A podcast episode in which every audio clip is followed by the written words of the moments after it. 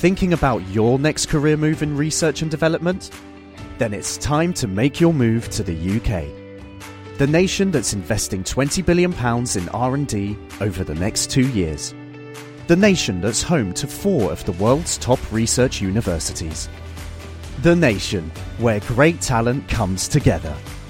Visit gov.uk forward slash great talent to see how you can work, live, and move to the UK. Cape Talk, the world of science with Dr. Chris Smith, the naked scientist.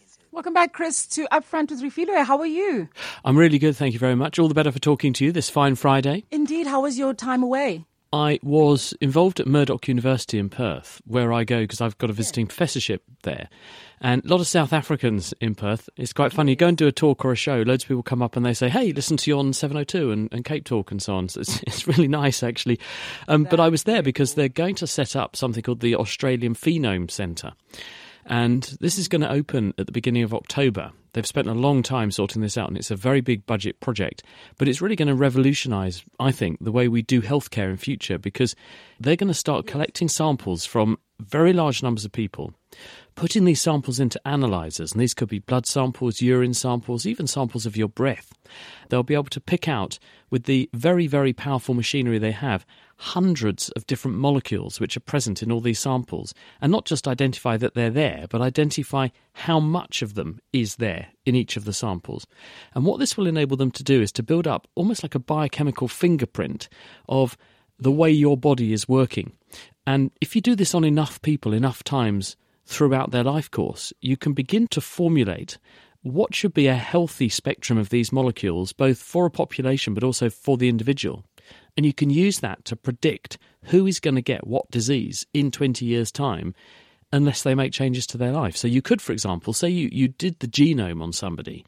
You could hmm. find a gene that someone's carrying and it might say they're going to die of, say, alcoholic cirrhosis. Well, that's only useful if that person ever drinks alcohol.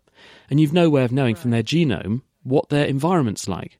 Whereas if you do their phenome, this tells you immediately whether or not this person with this risk is exposed to the very thing that's going to be a problem for them. And so you can then give them lifestyle advice or other guidance. Uh, this is just starting now, but it's going to be really powerful and really exciting. And I think the ultimate point is it will shrink down to a tiny box in a doctor's surgery. So when you go to the doctor, rather than take various other measurements, wait days for tests to come back, etc., you'll be able to do very fast predictive tests very very accurately and say to people right these following things are, are a bit off whack in you you need to change the following things come back in a week and we'll reassess it'll be very very powerful but it's going to take a while to get there. But this this is exciting times for how we're, we're going to do not just human medicine but all kinds of science because they're not just talking about mm-hmm. taking measurements from people they're talking about taking measurements from the farm animals and even the farm land that the animals and the crops are growing on in order to do the same sort of thing and we can make a healthier planet this way and, and make more optimal use of the resources we have. Very exciting. Brilliant. Yeah, there's so much information out there. May we be smart enough to actually use it and not be denialists. Barney in St. Helena Bay. Hello, Chris. Um, I wonder, could you tell me how close we are to producing energy from magnetic technology and then moving away from fossil energy or fossil fuels? Good morning, Barney. The whole point about energy, yes, we need a lot of it. The world population is rising and our use of technology is rising, and the third world population embracing energy hungry technology is rising. Therefore, we face something of an energy crisis in future, and we can't carry on going business as usual, generating electricity with a huge carbon footprint for obvious reasons. So, what are we going to do instead? Well, we need some alternatives.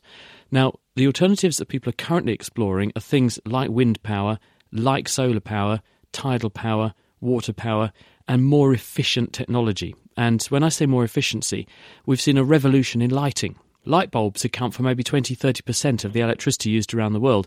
We're now using LED lighting, which is halving or more the energy footprint of just lighting things up. But in terms of ways that we can also generate electricity, scientists have always got their eyes open for opportunities. And I, I, met one scientist earlier this year who's got a very interesting project flying kites to generate electricity from winds at very high altitudes. But I've not heard of anyone using magnets other than in an alternator or a generator, because a magnet creates a magnetic field it's not some kind of perpetual motion machine generating free energy. You only get energy when you make a magnet move and induce a current in a wire, and that's what a generator does. So people are not so much interested in trying to, to do uh, exciting pie in the sky perpetual motion machines. They want a sustainable solution and one that, that we know we can easily realise and do it soon because otherwise we're going to have a big problem. Thanks so much, eh, uh, for your question, Barney. Hassie in Grassy Park, good morning. Good morning. A person who has cancer, when they receive chemotherapy, they tend to lose hair on their head. Why do they not lose hair on other parts of their body? Good morning. Well, actually, the answer is that they do. And the reason for this side effect of hair loss is because the way chemotherapy drugs traditionally work, and actually, we're into a, a, new regime with cancer therapies now, with much more targeted therapies where people are designing drugs that actually interact on specifically the cancer cells that are causing the problem. So many of these side effects are being minimized, although it's not perfect yet. But the way traditional chemotherapy drugs work is that they target rapidly dividing cells because one of the things that cancers do is they grow out of control. They tend to grow in all kinds of directions without any recourse to the local laws. It's a bit like cars driving on the wrong side of the road and too fast down the highway and not obeying the speed limit. And these cells do this without any, they just do it with abandon. So the drugs that we've been using in the past to treat cancers target cells that grow very fast because by and large the cells that tend to on average be doing that more often than not in the body are the bad ones cancer cells. But there are some other tissues in the body that also need a very rapid cell replacement for various reasons. For instance take your mouth or your intestines. You are continuously rubbing away huge numbers of cells every time you eat your lunch. And when that lunch goes down your food pipe, your gullet, or into your intestine, it's going through you like an abrasive scouring pad and taking off tissue, and you need to replace that. Also, every time you put your shoes on and off, you're rubbing off thousands and thousands of skin cells. Every time you pick something up off a table, you're rubbing skin cells off your hands. You need to be able to replace these, these cells rapidly. So your skin grows very fast. Your hair also is, is made from rings of stem cells called hair follicles that produce this filament of keratin they have a high metabolic rate, they turn over very quickly. So these drugs inadvertently hit those rapidly dividing cells and they knock them out, or at least they knock them out temporarily. Luckily, because there are in these cell populations cells that are not turned on all the time, there are cells in there that are quiescent, they're sleeping or dormant, and they go through cycles of activity. When you take the drugs away again, those uh, dormant sleeping cells come back to life and repopulate the tissue, and you go back to normal.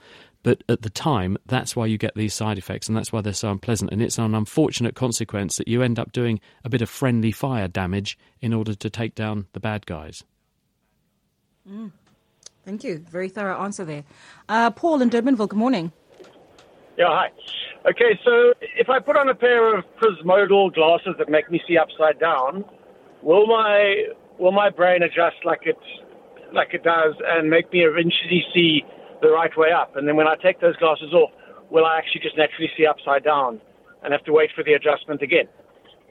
Hi, Paul. Well, the, that's a bit of an odd question. The weird thing here is you're already seeing upside down and back to front.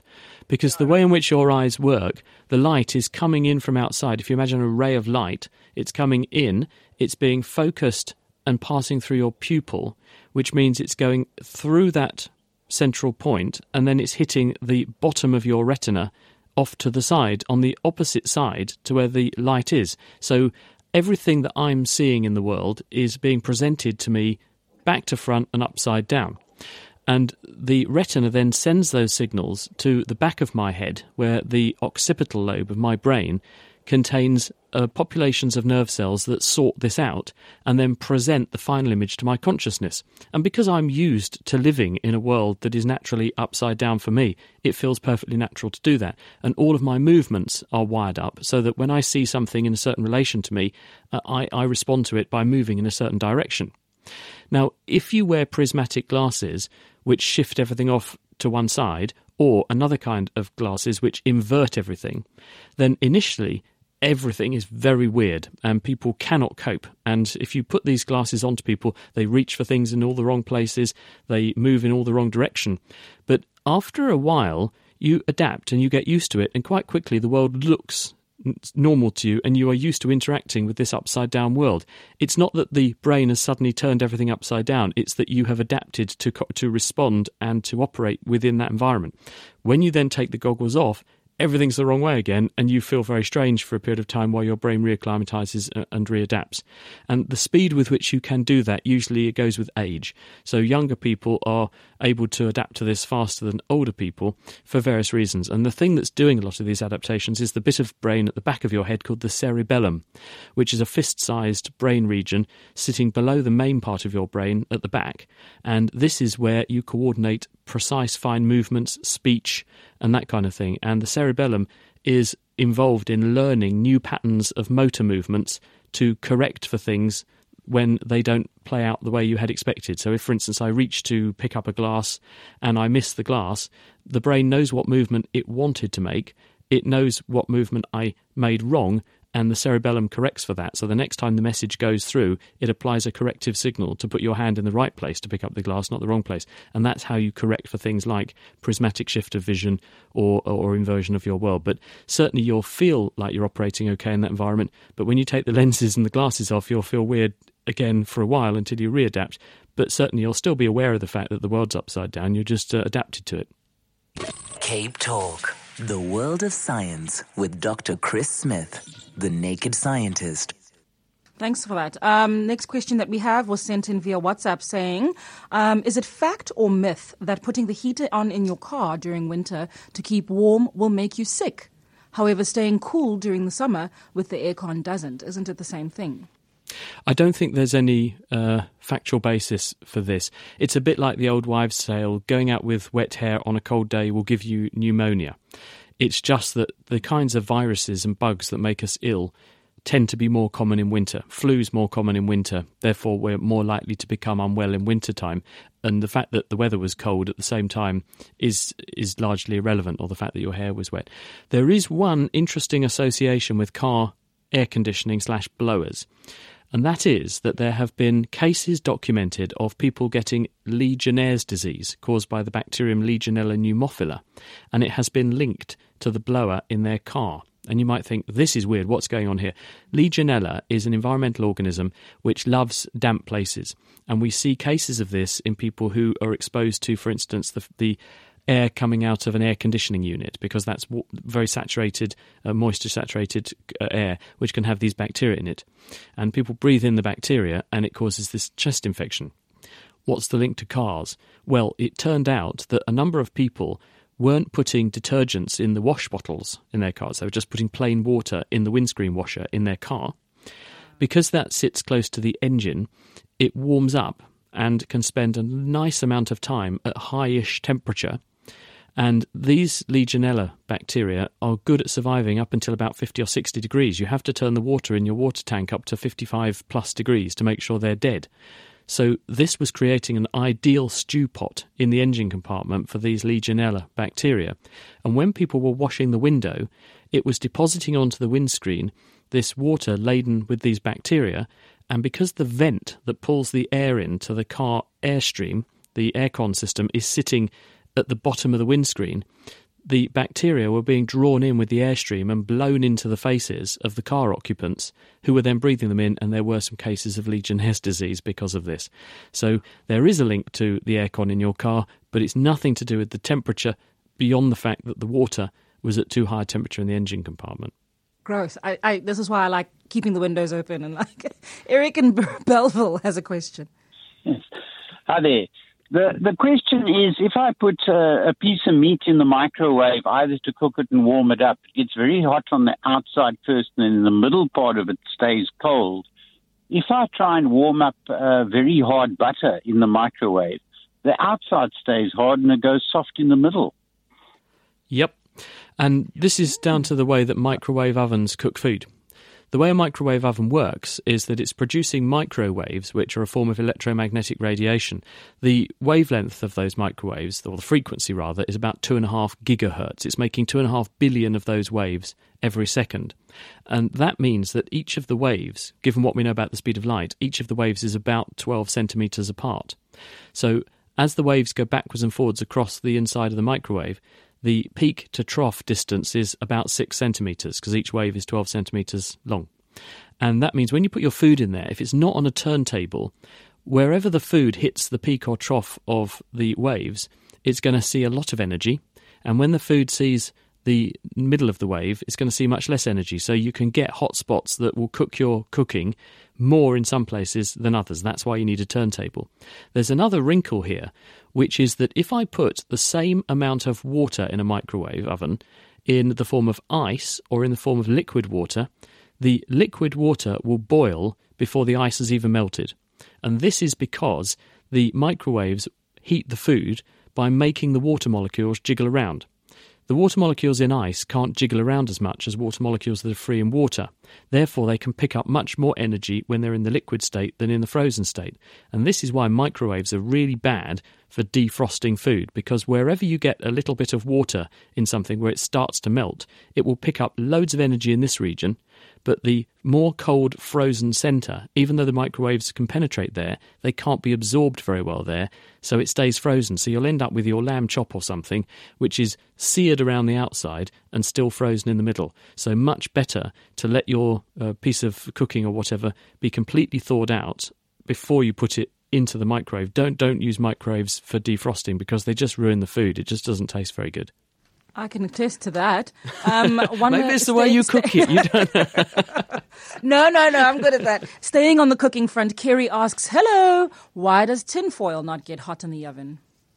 Well, tinfoil does get hot in the oven, but the point about this is tinfoil is made from not tin actually, but aluminium. It's a very thin film of aluminium, and aluminium is an excellent conductor of electricity and therefore it's also an excellent conductor of heat because when you've got something that's a very good conductor of heat, it's because there are lots of electrons that can wander around inside the material to carry energy, and heat propagates in exactly the same way.